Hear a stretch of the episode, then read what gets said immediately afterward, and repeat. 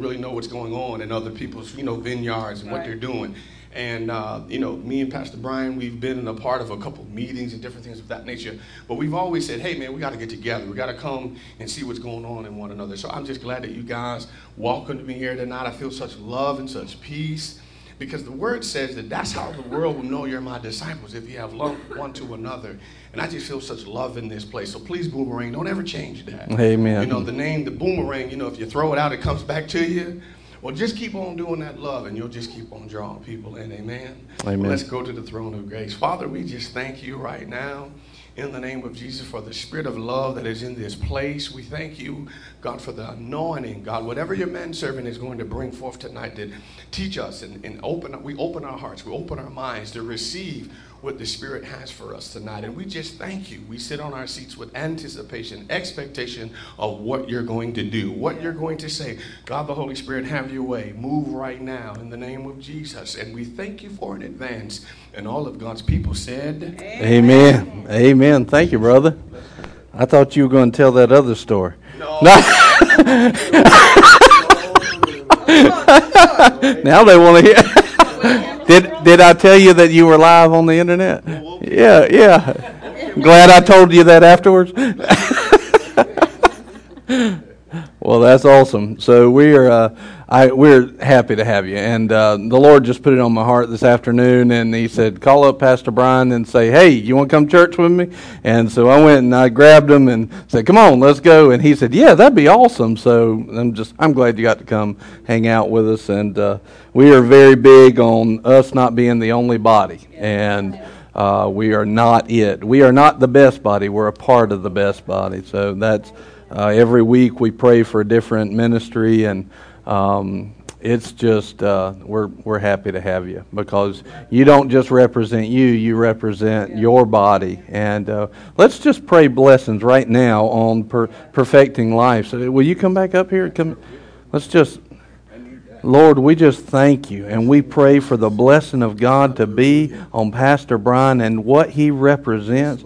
Let his wisdom and the life of God manifest in him in ways that have been beyond what he's ever experienced. Let your anointing overflow. Lord, let your life manifest in new ways in Jesus' name. Thank you, Father, for help sending people to help him, sending people to be a part of that vision that he has. And Lord, let it be in Jesus' name. Amen. Amen. Yeah.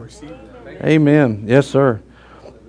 We like praying for other parts of our body. So let's uh, let's turn. We've been talking about humility and grace, and we're going to continue on with that. Let's turn first to uh, James four six and then we're going to turn to uh, Luke and Luke chapter 18. But first, James 4 6, it says this But he gives a greater grace.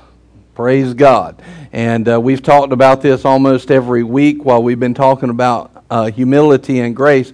And it, this is the context of that.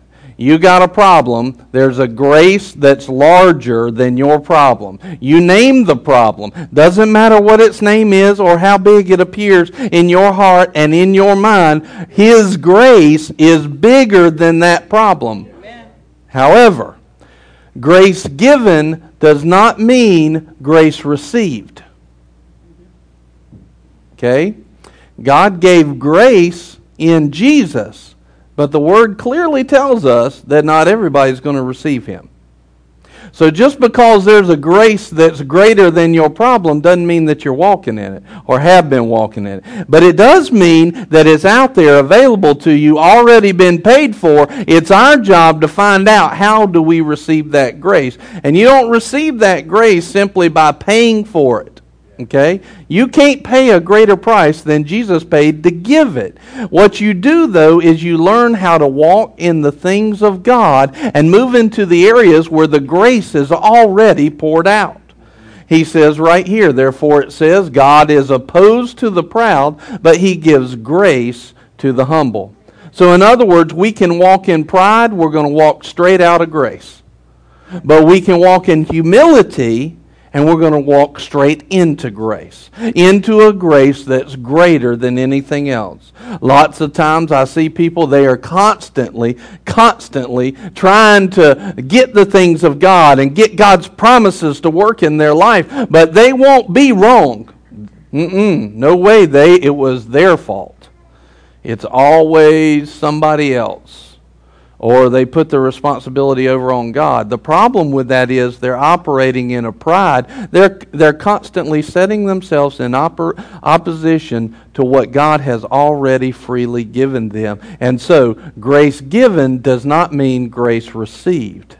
All right? We got to make sure that we get into the places with the Lord where we are receiving the grace that He has for us. Well, that means we got to be humble. We got to be operating in humility. That means we got to be willing to be wrong. You know, uh, Pastor Brian and I, the Lord has put a call on our lives to lead people and to shepherd people, right? To minister to people. Generally, He puts people in those positions because they know a few things about the things of God. But just because we're in this position, it don't, doesn't mean that we can't be wrong too. Doesn't mean that we can't miss it. Matter of fact, I'm pretty sure I've missed it several times today. Now, here's the thing though I don't always know when I missed it. Do I? Do you always know when you miss it?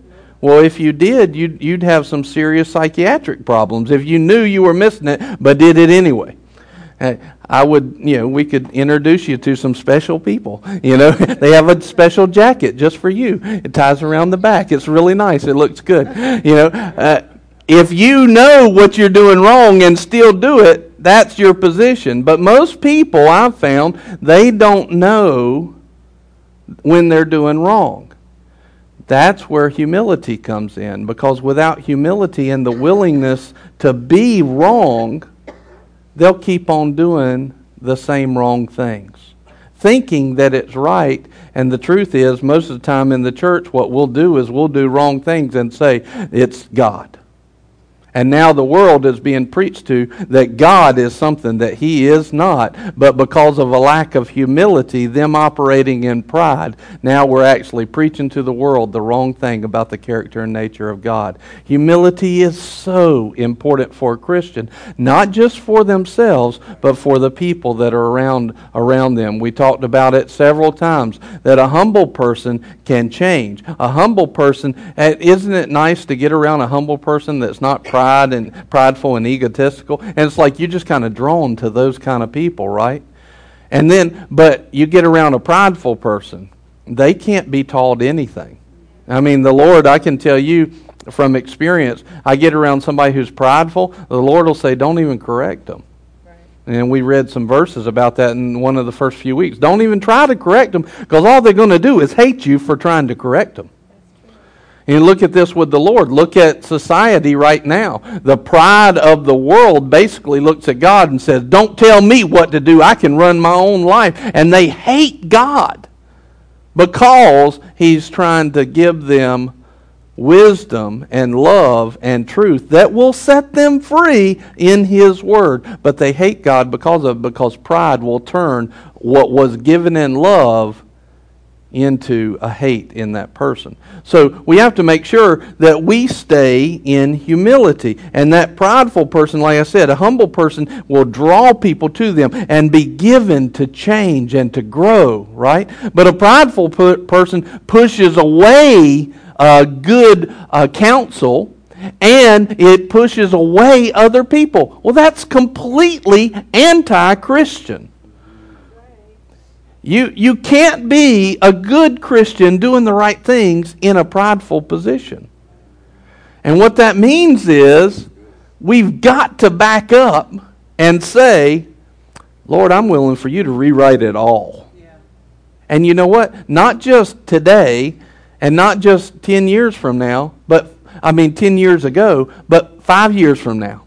10 years from now. Hand what we think we know about God back to Him again and say, because here's the thing, right now, today, where I'm standing, let's say that I got, let's say that I have 80% right and 20% wrong. And I, out of humility, hand everything I think I know over to the Lord, right? Well, let's say that I grow, it probably wouldn't be this big of a percentage, but let's say that I, in that humility, grew to 90% right and 10% wrong. Well, that's a better position, isn't it? But here's the thing five years from now, 10 years from now, I'm, if I'm continuing to grow, well, now let's say that I am at that 90% right.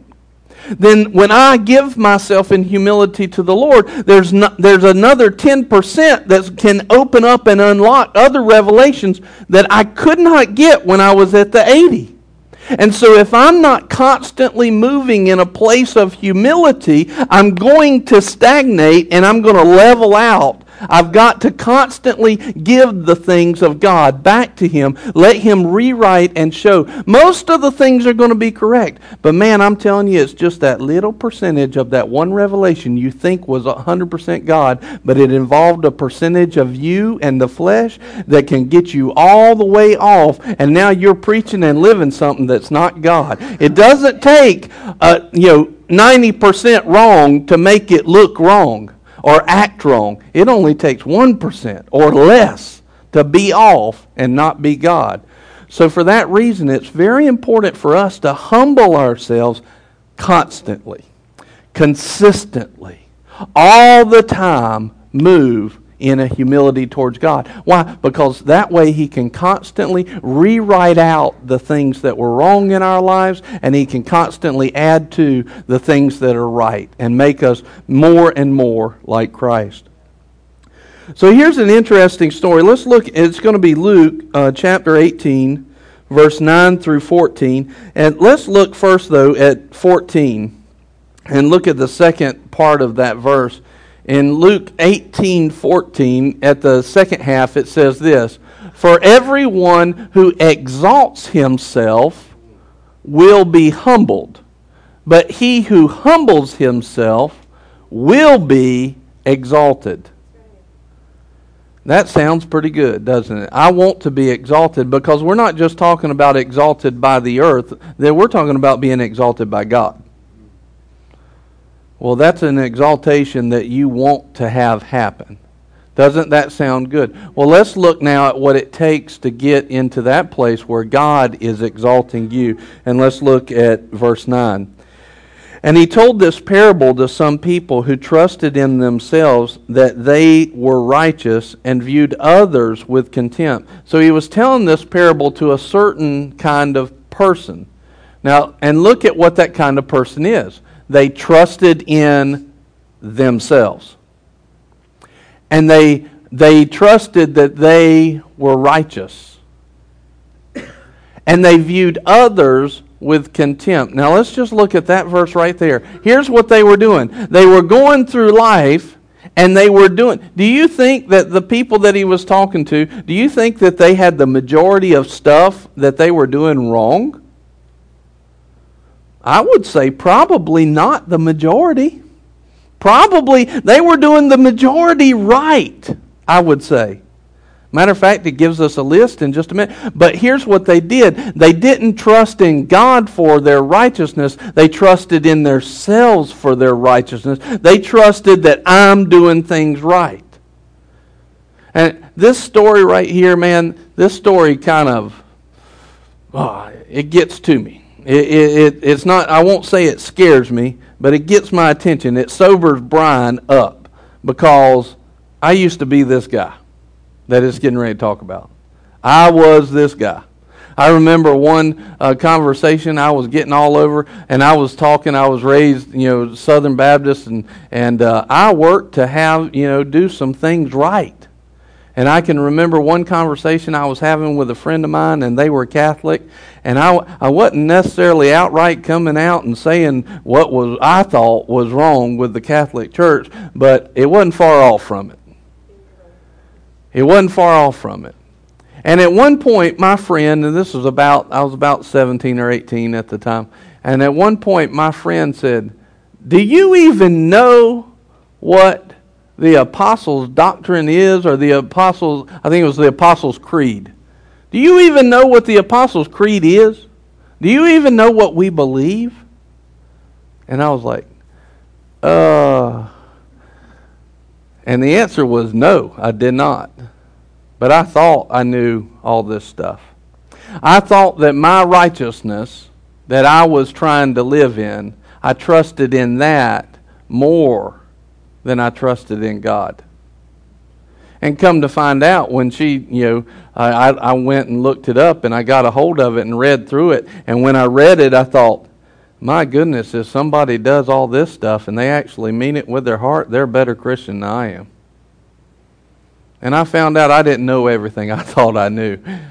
And that's continued on from that 18 year old to now, uh, you know, into the 40s. Every, every few years, every few years, I figure out I didn't know five years ago what I thought I knew. And so what I've learned is I might as well walk in a constant state of humility instead of thinking I know something. It'd probably be better to think I just don't know something. Because God will exalt you. If you know something and you can be a benefit, He will put you in front of people and He will tell you what to say and when to say it, and it will have an effect. You don't have to go around saying, Miss Dixie, did you know what I know?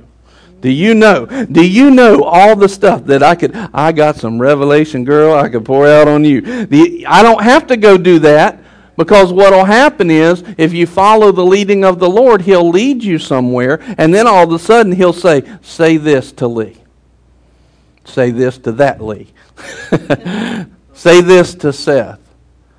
I don't have to go around trying to exalt myself or trusting in my knowledge or my righteousness. I just trust in God. I go after Him with humility and with everything I have, and He will put me where I need to be, and He will tell me what I need to say.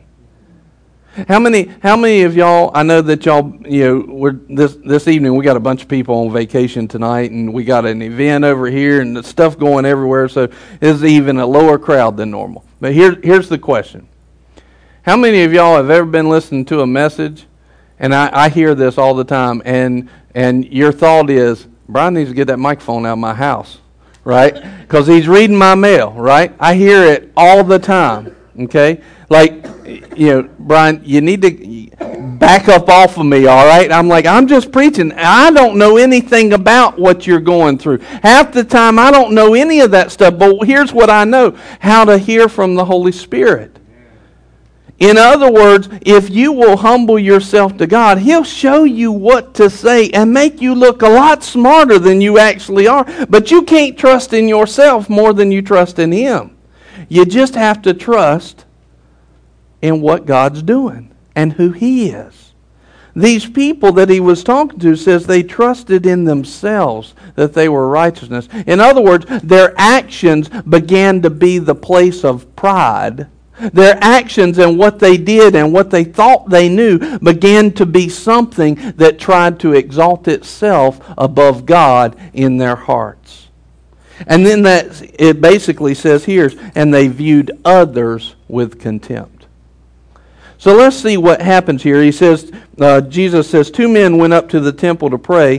One was a Pharisee, and one, the other, a tax collector. The Pharisee stood and was praying this to himself God, I thank you that I am not like other people swindlers, unjust, adulterers, or even like this tax collector. I fast twice a week. I pay tithe of all that I get.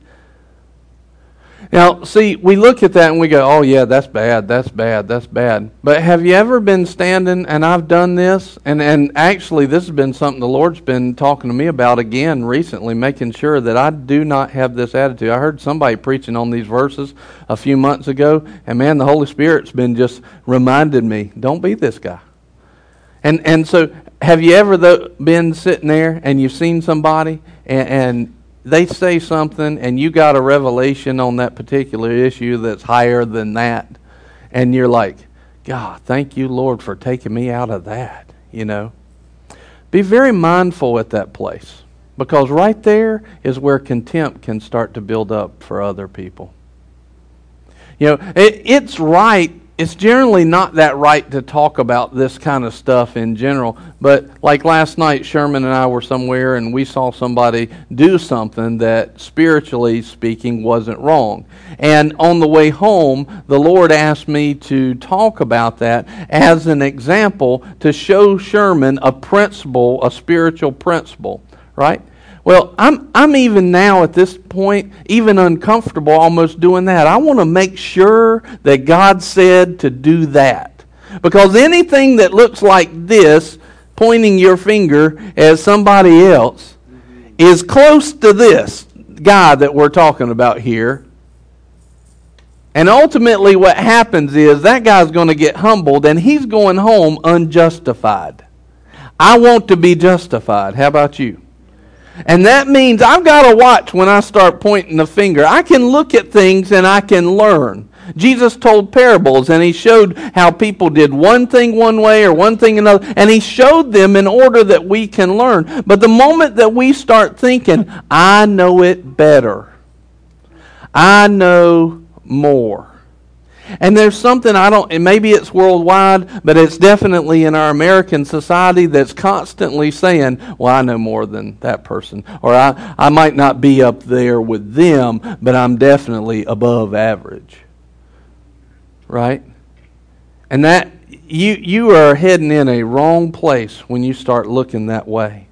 That's what kills denominations. That's what kills churches. That's where love dwindles away. You know why? Because all of a sudden they're outside of grace because they're operating in pride. They put themselves in, in opposition to God.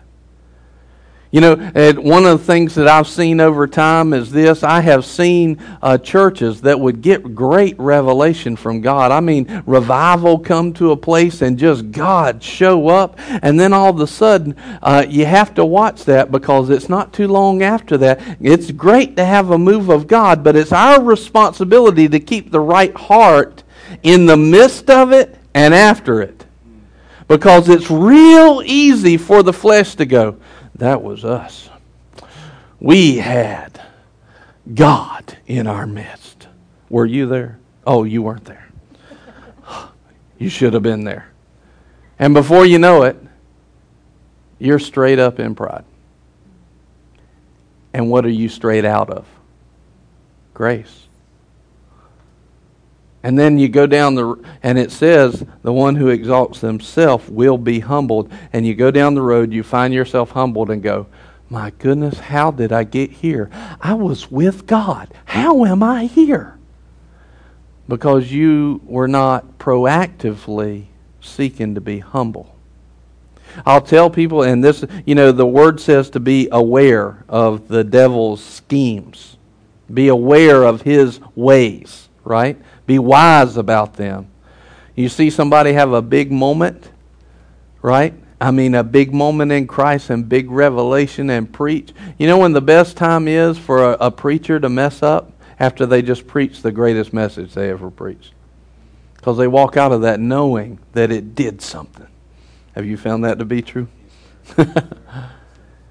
you, another time is when you have your greatest breakthrough man, you're praying for something miraculous and it happens.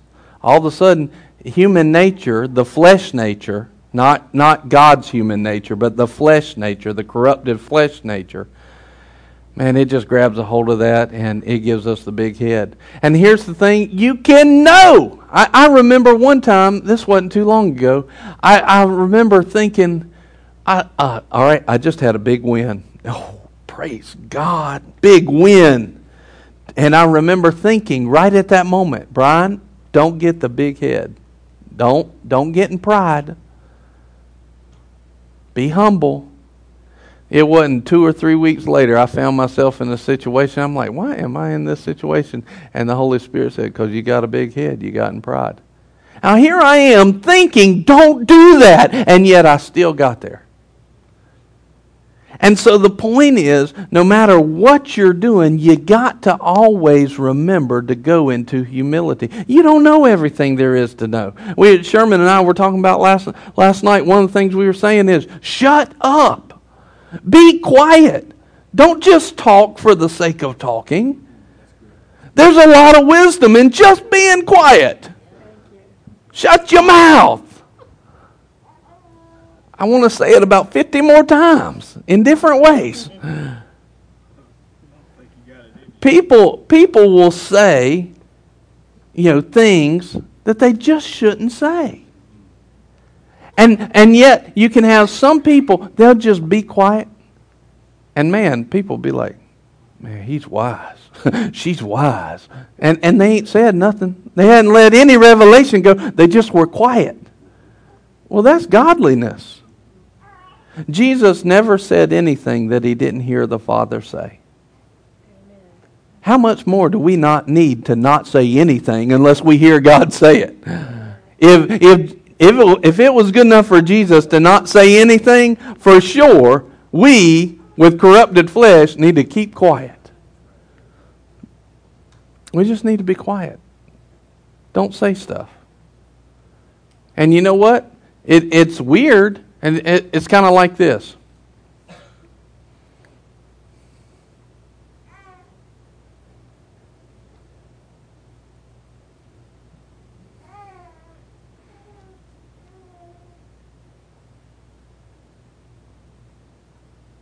Our society is so used to filling the gaps that when there's not any anybody filling the gaps, we all get uncomfortable.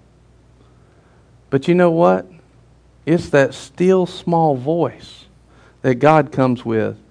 And a lot of times we need to just be quiet you know, we're a society that doesn't know how to hear from God because we don't know how to humble ourselves and just be quiet. You know, when you're praying with God, a lot of people say, I just can't hear from God. It's like, did you give him an opportunity to say something? Amen. Or were you just praying the whole time? well, Lord, I love you and I need this and this and this. And Lord, would you work on this person? And oh my goodness, and, and I need some help, you know, in this area too. And da da da da da da da da da. da. Well, amen. I got to go to work now. I just don't know why God's not talking to me. Fellowship is a relationship. It's not a one way. It's not a one way battle.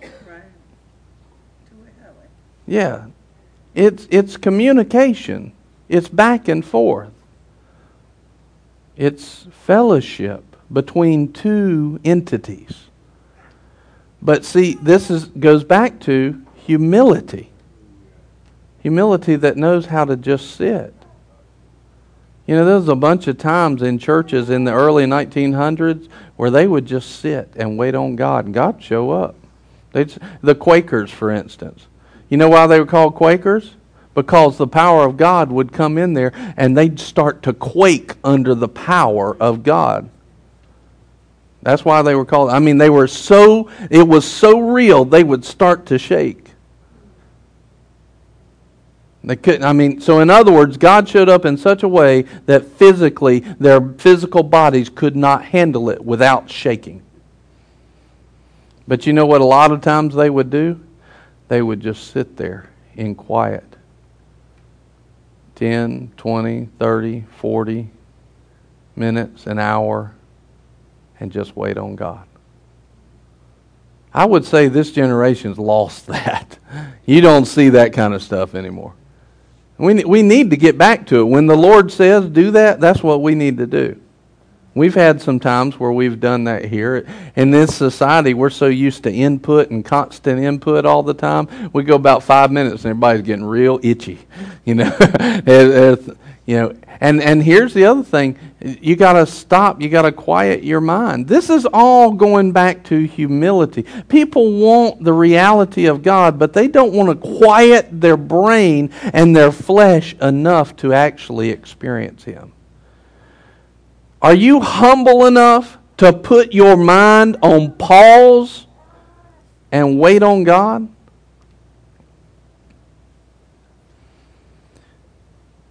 The tax collector, standing some distance away, was even unwilling to lift up his eyes to heaven, but was beating his breast, saying, God be merciful to me, the sinner. Now, if you're in Christ, you're no longer a sinner. But you are a person that still needs Christ, that still needs His mercy and His grace poured out. And it still needs to be, you still need to be reverent to God. Instead of, Lord, thank you. You know, it's right for you to praise God for revelation that He's given you and, and power to walk out a situation. It's right for that kind of stuff for you to give glory. But the moment that you start giving glory to God for that, and what you're really doing is praising the level that you're at, that's where pride comes in. That's where pride comes in. You have to watch that. But here's this guy, and he's like, He's not even willing to lift up his eyes to heaven out of reverence. You see, I, I, believe today that, that because of what Jesus has done, we can lift up our eyes to heaven. We can praise God. We can be on our face. We can be on our knees. We can be standing, shouting, and praising. The point is, is your heart reverent and outside of pride and in humility? And that's the place where grace can be poured out. That's the place where a greater grace can be had. He says, I tell you this this man who was reverent, he says, he went to his house justified rather than the Pharisee who said, Thank you that I'm not like these other men.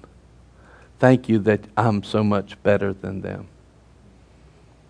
And I, and I want to just challenge you. I just I, I feel like the Holy Spirit saying this. You, are going to li- right now. You're listening to this story, and you're probably not going, "Oh my gosh, that's me." You're probably going, "Yes, I would never do that." And do you realize that's on the edge of actually doing it? Yeah. Yes, I would never do that. That's it. It's like right. You're right on the on the cusp of it, right there. When you'd say, "I'd never do that." When you realize, I realized at one point that all it took for me, you know, people started looking up up to me for going after God and doing things. And what I realized was, and then I'd see people with a lack of mercy, like somebody'd mess up and they'd just be like, ah, oh, look at what they did. Oh, you know, and just, uh, they shouldn't do that. We got to, you know, kick them out of the church and, and somebody's got to correct them. And, and, uh, and, and I remember the Lord, he said this to me. He said, Do you realize that you were just one small decision from that? In other words, I remember one time I saw, I, I, think it was in the news or something, some major minister had fallen. They had messed up and, and they, had, they had fallen out of, of grace, is what a lot of people say, which pretty accurate terms. And uh, so they had fallen away from that grace of God. And I remember reading that and just feeling awful. And I also remember thinking, God, why did he do that? That's going to hurt the church. Why did he do that? And the Lord said this because that why did he do that is basically me saying, I would never do that. And the Lord said right there in that moment, He said, Do you realize that you are one small deception from being that man? And, and right there in that moment, I thought, well, how can I be one small decision? That sounds so foreign to me. It's not even close to what I want to do. He said, it doesn't matter. What you do is you make one small deception back here, which leads to a, the next deception, which leads to the next deception, which leads to the next, and all of a sudden, you are that man. And it wasn't the one big deception. By you being over here, you see it as one big deception. It wasn't that that. It was the small one out of humility way back over here that said, I can't be that man, and I'm mad at that man for being there. He says, What you need to give that man is mercy and pray for him. He said, You got to realize that it's my mercy and my mercy alone that you're not him now. And I went, Oh, and it changed my mind. It changed my heart on mercy and forgiveness towards people. Because up till that point, I would say I was pretty harsh because I, you know, Jesus, he, if he got on to anybody, it was it was religious leaders. You know, you if you're going to be a religious leader, you're going to be teaching people things. You got a responsibility, and you need to take it seriously. You don't need to be afraid of it, but you do need to take it seriously and make wise decisions. Because as soon as you start doing that, people are watching you. They're watching you before that, but they're really watching you once you step into that. And if you don't want to be that person, it doesn't matter if you're a leader or not, but I would be harsh towards those leaders because I saw Jesus, you know, kind of get on to them some. But what I was missing was the compassion of Jesus that also wanted to see Nicodemus saved. Wanted to see them come out of that. Nicodemus was the religious leader that came to Jesus at night and said, started asking him questions. He probably could have been completely ridiculed out of the ministry that he was in. Yet he came to Jesus, and Jesus wanted to give him the truth. And he talked with him, and he, and he gave him the answers, and he, and he challenged him on some things. That was the mercy of God, that was the heart of God. What's holding us out of being a complete hypocrite and falling out of the grace of God is God's mercy. It's His mercy. What separates you from that person that's evil is one small decision and the mercy of God. So you ought to praise God. Thank you, God, for your mercy. Thank you, Lord, for your mercy. And when you see somebody mess up like that and do the wrong things, and uh, trust me, I have seen people do the wrong things way too many times in the last six and a half years as a pastor. It happens all the time. I've seen it over and over and over again. And I have people that'll ask, Brian, how can you be so patient with people? It's because I know I'm that same person, but the mercy of God. But one decision, I'm the same person. And if I was in that situation, what would I want? Mercy and grace.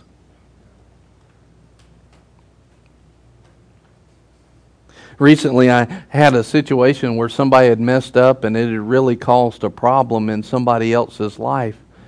And I was, I was counseling and talking to the people whose lives was kind of messed up because of the wrongdoing of somebody else.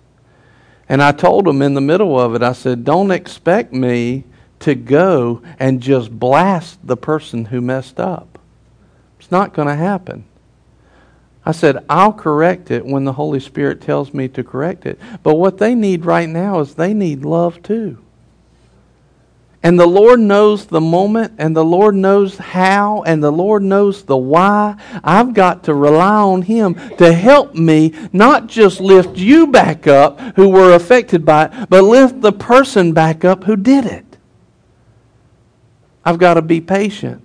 And it may look like I'm not correcting what needs to be corrected. Oh, no, no, no. I'm correcting it. I'm just letting God show me how to do it in the wisest way and in the best time instead of just assuming that I'm the cleaner. I'm not the cleaner. The Holy Spirit is the cleaner. And without His leading, I step into His place under an anointing that I don't have. I've got to hear from him and move from him. But what I've got to understand, what I'm, my point in that is this is mercy should be given on all fronts. Do you realize? Do you do you believe that God wanted to give mercy to Judas? Do you believe that he wanted to give mercy even to Hitler?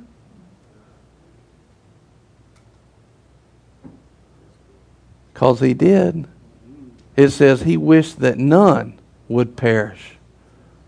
None. Because here's the thing, if he wasn't willing to give, you know, mercy to Hitler and mercy to Judas, he's not willing to give it to you either.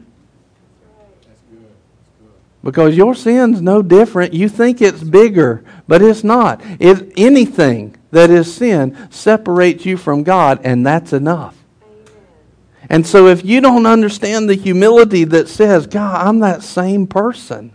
I'm guilty of the same. If I've tra- transgressed against God, I have transgressed against God. Doesn't matter the level of it. The human mind wants to say, well, this one's bigger than the other one. You got to realize we're all in the same boat, messed up without Jesus, and I need your mercy.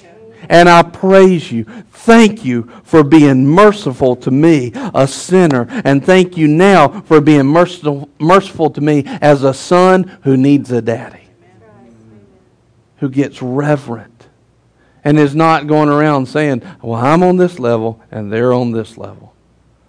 And I'm, I'm telling you, that is a temptation for a pastor to think like that.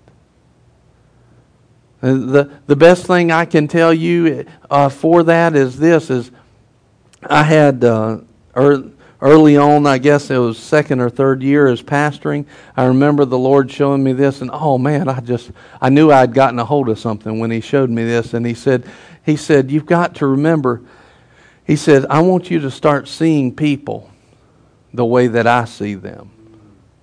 I was like, okay, well, what is that? And he said, I see the end from the beginning. In other words, what you see right now may be somebody who's messing up, who's not making the right choices. But I see them all grown up in me and mature in Christ, covered by the blood. I see them as a victor and a conqueror for me. And we're not just talking about the end of an earthly life. We're talking about we got eternity to see this thing established. We're talking about somebody who goes out in the spiritual realm, you know, eons from now, millions of years from now, who knows how to bring about the kingdom of God on planet Jupiter or wherever God has us doing stuff. Amen. Or right here on earth. But they walk into an area and they know what to do. And they beat back the forces of darkness in Jesus' name. And they establish the dominion of the kingdom of God. And that's who you are. You might not be right now, but you could be. But God said, I want you to start seeing them the way I see them. Because He doesn't see you with sin. He doesn't, because it's covered by the blood. He doesn't see you as messing up. He sees you under the mercy and grace of God. You're, we're the ones who basically apply a lack of mercy to other things and a lack of mercy to people and see them as that. And that's what he was getting across to me. I want you to see the end from the beginning. I want you to see them as the life of God. I want you to see them as great and mighty children of God. I was like, Amen. I want to see that too. And I started with eyes of faith looking at people and seeing that's who they are. That's who they are. That's who they are. This is a great and mighty warrior for God. These are kings and queens and priests of the Most High. And I started seeing that. And that changed me as a pastor. But over a period of time, uh, here's what I started seeing a queen of God who wasn't acting like one, a warrior who cowered away from the battle, a priest who mixed the holy and the profane. Because that's what they were doing right now. And I started to get frustrated and diminished. And as big as that revelation was in the beginning, and it was awesome and it was right, I was getting frustrated with people because they weren't acting like who God saw them as. And so I started getting frustrated with them. And so, about two years after that first one, a year or two after that first one, the Lord said this. I remember it was one Sunday morning, and um, I, I, either stood up here or I was standing to the side, and, and I believe somebody was sitting on that back row close to where you're at, Randall. And, and, uh, but I remember they were on the back row, and the Lord said this to me. He says, I want you to see them as I see them, the end from the beginning, but I also don't want you to forget what they just came out of. In other words, he said this, and he, he added this on there. He said, because some people just being here was a big accomplishment this morning. They're here and not hung over. They're here and they didn't go to the club. Or maybe they did go to the club last night, but they're still here and they never would have done that two years ago. And so I had to balance the victory in Christ in the end with the mercy that He has for them at this moment. And that brought a balance to me and a mercy and a patience to deal with people that as a pastor, it really helped to, to settle me and have, have my feet on solid ground. Because it was hard to see them any other way. And so, yeah, when I see people do things, I'm like, oh, I wish they wouldn't do that. But at the same time, man, they're here. They're getting it done. Right. Praise God for them. I remember, and we're talking about humility and, and mercy and grace and not pride. And I can remember as a kid, this, I think I've told this before, but maybe some of you haven't heard it. I can remember as a kid, you know, going out and, and, and I'd like hear this great message, and then I'd walk outside, and on the front porch of the church, all these guys would be lit up. You know, I'm like, and my thoughts, even as a kid, was, could you not wait till you got off the front porch? You know, could you at least go around the side before you lit up your cigarettes? You know, and and that was my thinking. You know, and and I'm telling you, that's a wrong thing, wrong thinking. Should they honor the house of God? Yes, they should. Should they be looking and believing God to put down, you know, anything that has a bondage on their life? Absolutely, yes, they should. But should I be looking with eyes of judgment? Because what I was was the same Pharisee that said, Thank you, God, for not making me a smoker. Well, that was as a kid. Well, guess what? I got hooked too. And then when we started the church, you know, sure enough, guess what? If you're reaching people and the church is growing, you're going to have smokers. Could you believe it? you know what? Because they're a big accomplishment is just being here right now. God will fix that. You stop stop feeling like you got to fix everything. You don't have to fix everything in everybody else's life. Fix you. Right now, fix your attitude. I remember I was stepping out here one day and somebody was out there smoking and everything and my and my thought was and this is a wrong thought. My thought was, golly, I wish they wouldn't do that. And the Holy Spirit said this. Here's how wrong it was. He said, Would you rather that they weren't here? And I went, No! Like, you want your knife back? and, uh, and I realized here's what started happening. I started seeing people that still were operating in habits like that, and I started praising God for them. And that's the right heart. It wasn't that they shouldn't change. It wasn't that they shouldn't believe God to rise up to new levels. They absolutely should. But I should be praising God that they're here and not sitting at home. They're hungry enough for the things of God that they're going after Him to grow and be who God's called them to be. And if they just keep on coming, just stay, just keep hearing the Word, being around family that gives them accountability, guess what? They're going to come out of that. They're gonna, the freedom of God's gonna bring them. It's gonna raise them up to places that they never thought was possible. Never thought was possible. Why? Because there's a people that's willing to get humble and allow grace of God to not just be in their lives, but to flow into others. The world needs the grace of God, and we've got to get humble to the place where we're not trying to fix everybody, but we're just allowing the love of God to pass through us, and the Holy Spirit can do things you and I can try to talk people out of for years. He'll do it in a moment. He'll do it in a moment. You've got to learn to humble yourself to trust Him. Praise God for people that are growing. Praise God for that. Learn to have a humble attitude that says, Yes, I see them as God sees them. But yes, I don't forget that this is a major accomplishment, just them being here. I don't forget where they're coming from. And I have mercy on them because just if it wasn't for the mercy and grace of God, I'm the same person. I'm the same messed up person with the same issues. It's just the mercy and grace of God and continuing after Him that's led me to a place where I'm operate, not operating in that anymore. But I still got stuff, personally, I'm talking about me, I still got stuff I've got to give up right now. Matter of fact, the Lord just, just uh, convicted me of something two nights ago.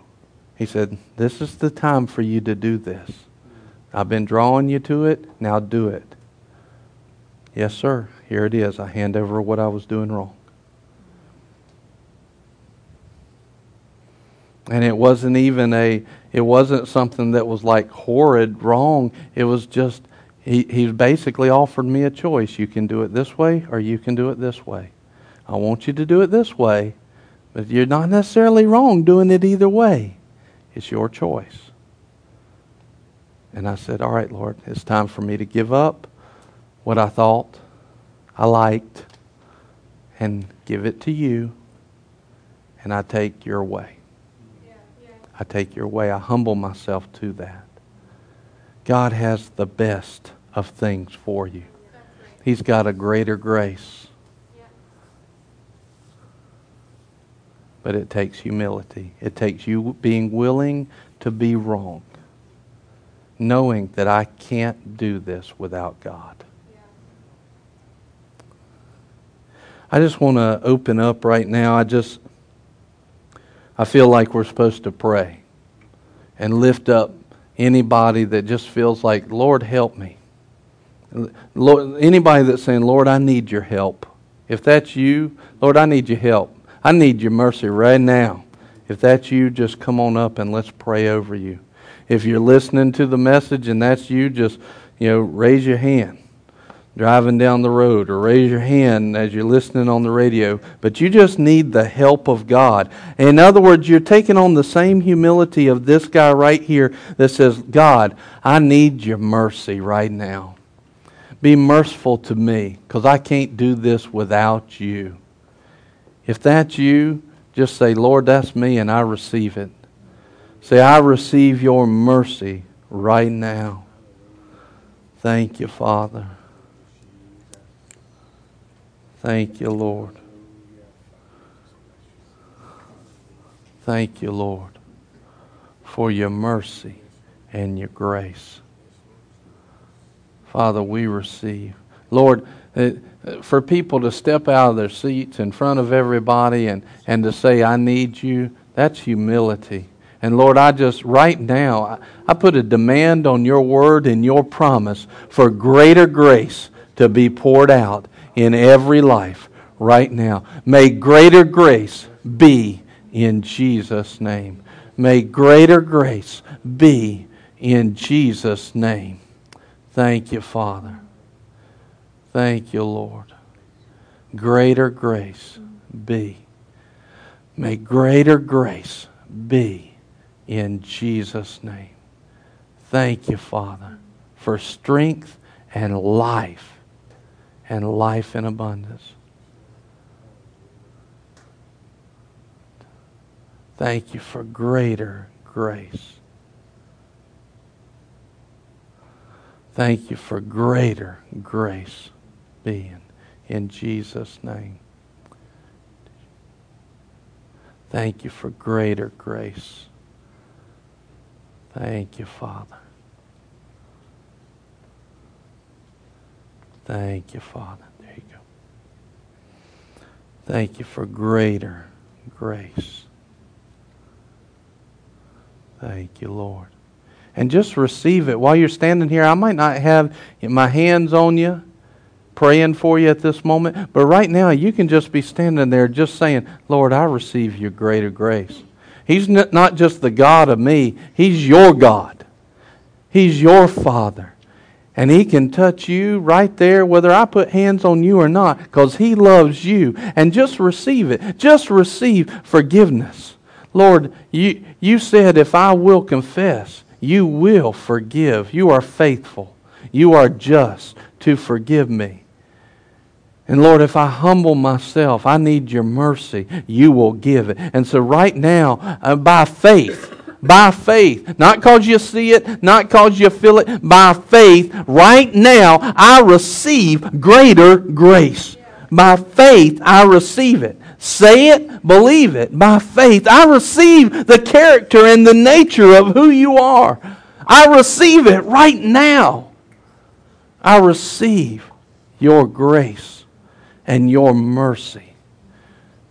In Jesus' name, I receive that greater grace be in Jesus' name. Thank you, Father. Thank you, Father.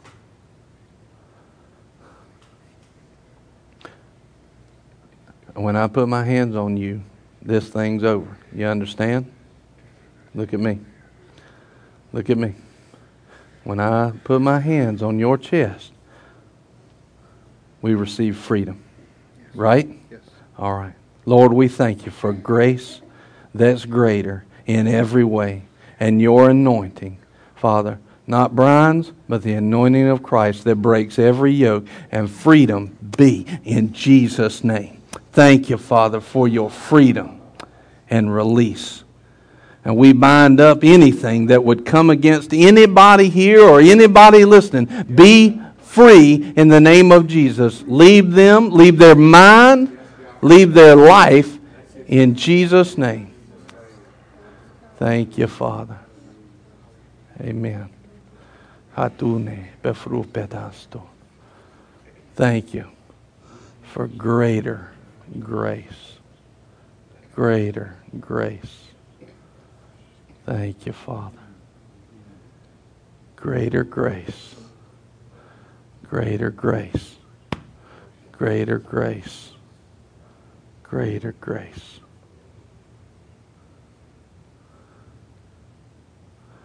Greater grace. Greater grace. Greater grace.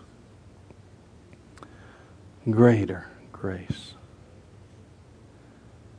Thank you, Father. Thank you, Father. Kalus te frepenus tabastino. Ora mas. Greater grace. Yeah, there. Greater grace. Habios dono repetist. Greater grace.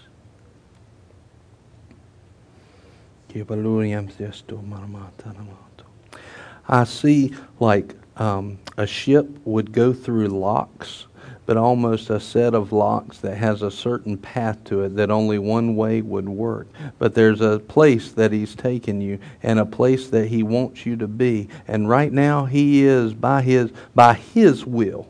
Not even sometimes by your will. By His will, He is taking you from one lock to the next, the perfect path, the perfect way. He is healing, He is restoring, He is pouring out His grace, and He's moving you into His place. And that's a place where you can be excited about because it's all Him.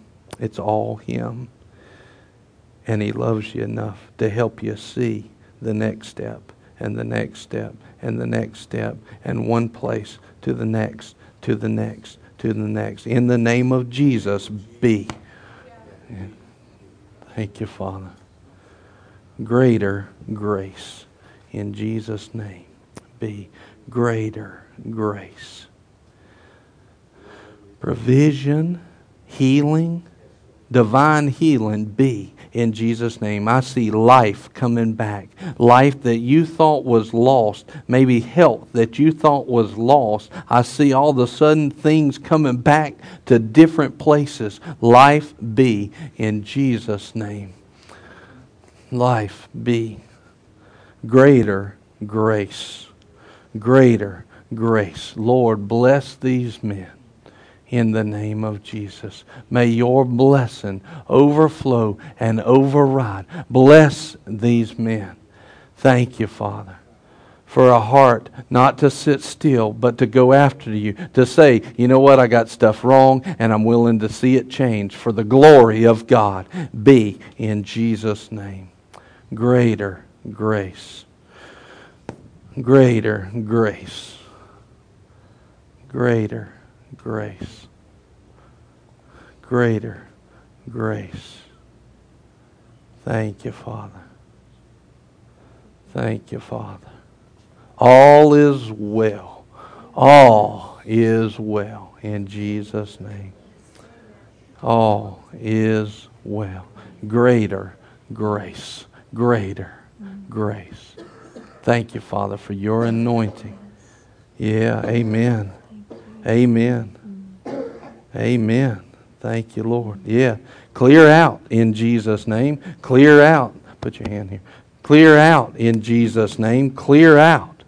Thank you for greater grace. Grace that is greater than bronchitis. Grace that is greater. Thank you, Father. Thank you, Father. Amen. Y'all still standing. I'm still, you're drawing on me. Drawing on the Lord through me. I can feel it. Lord, greater grace be. Thank you. Thank you, Father. Humility says, we'll do whatever we need to do. Let's take whatever time we need to take. What we need is more of you, Lord. We thank you. Thank you, Father. Lord, we receive you. We praise you. We thank you. Yeah. Thank you, Father. You know, I just, I just, this is what I see. I see like this shell that the devil had you in, right? And it's like every time you come, I see the Lord just peeling back a layer of that and peeling back a layer of that and peeling back a layer of that until all of a sudden he is going to be able to reveal inside of you that queen that God has said, that's who you were the whole time. That's the plans I had for you the whole time. He sees a queen. He sees a great and mighty lady of God in you. That's who you are. Amen. It may not feel like it sometimes. It may not it may not feel like it sometimes. There may be moments where the devil tries to tell you your other stuff, but he says, "I see the end from the beginning." And as you when you stepped into the door and you were obedient to keep on coming and keep on coming and keep on coming, it gave God the ability to pour out more grace and more grace and melt away the junk of the world so that you could become what he had in you the whole time. Amen. Amen. Greater grace be in Jesus' name. Greater grace. Thank you, Father, for your anointing. Thank you for your anointing and breaking off the junk to reveal the beauty that you created, Father, inside. Yeah, thank you, Father. Thank you, Father. Amen. Amen. Lord, we just praise you and we thank you. We give you the glory. Thank you, Father. Thank you, Father. Lord, we humble ourselves tonight to you. We humble ourselves to you.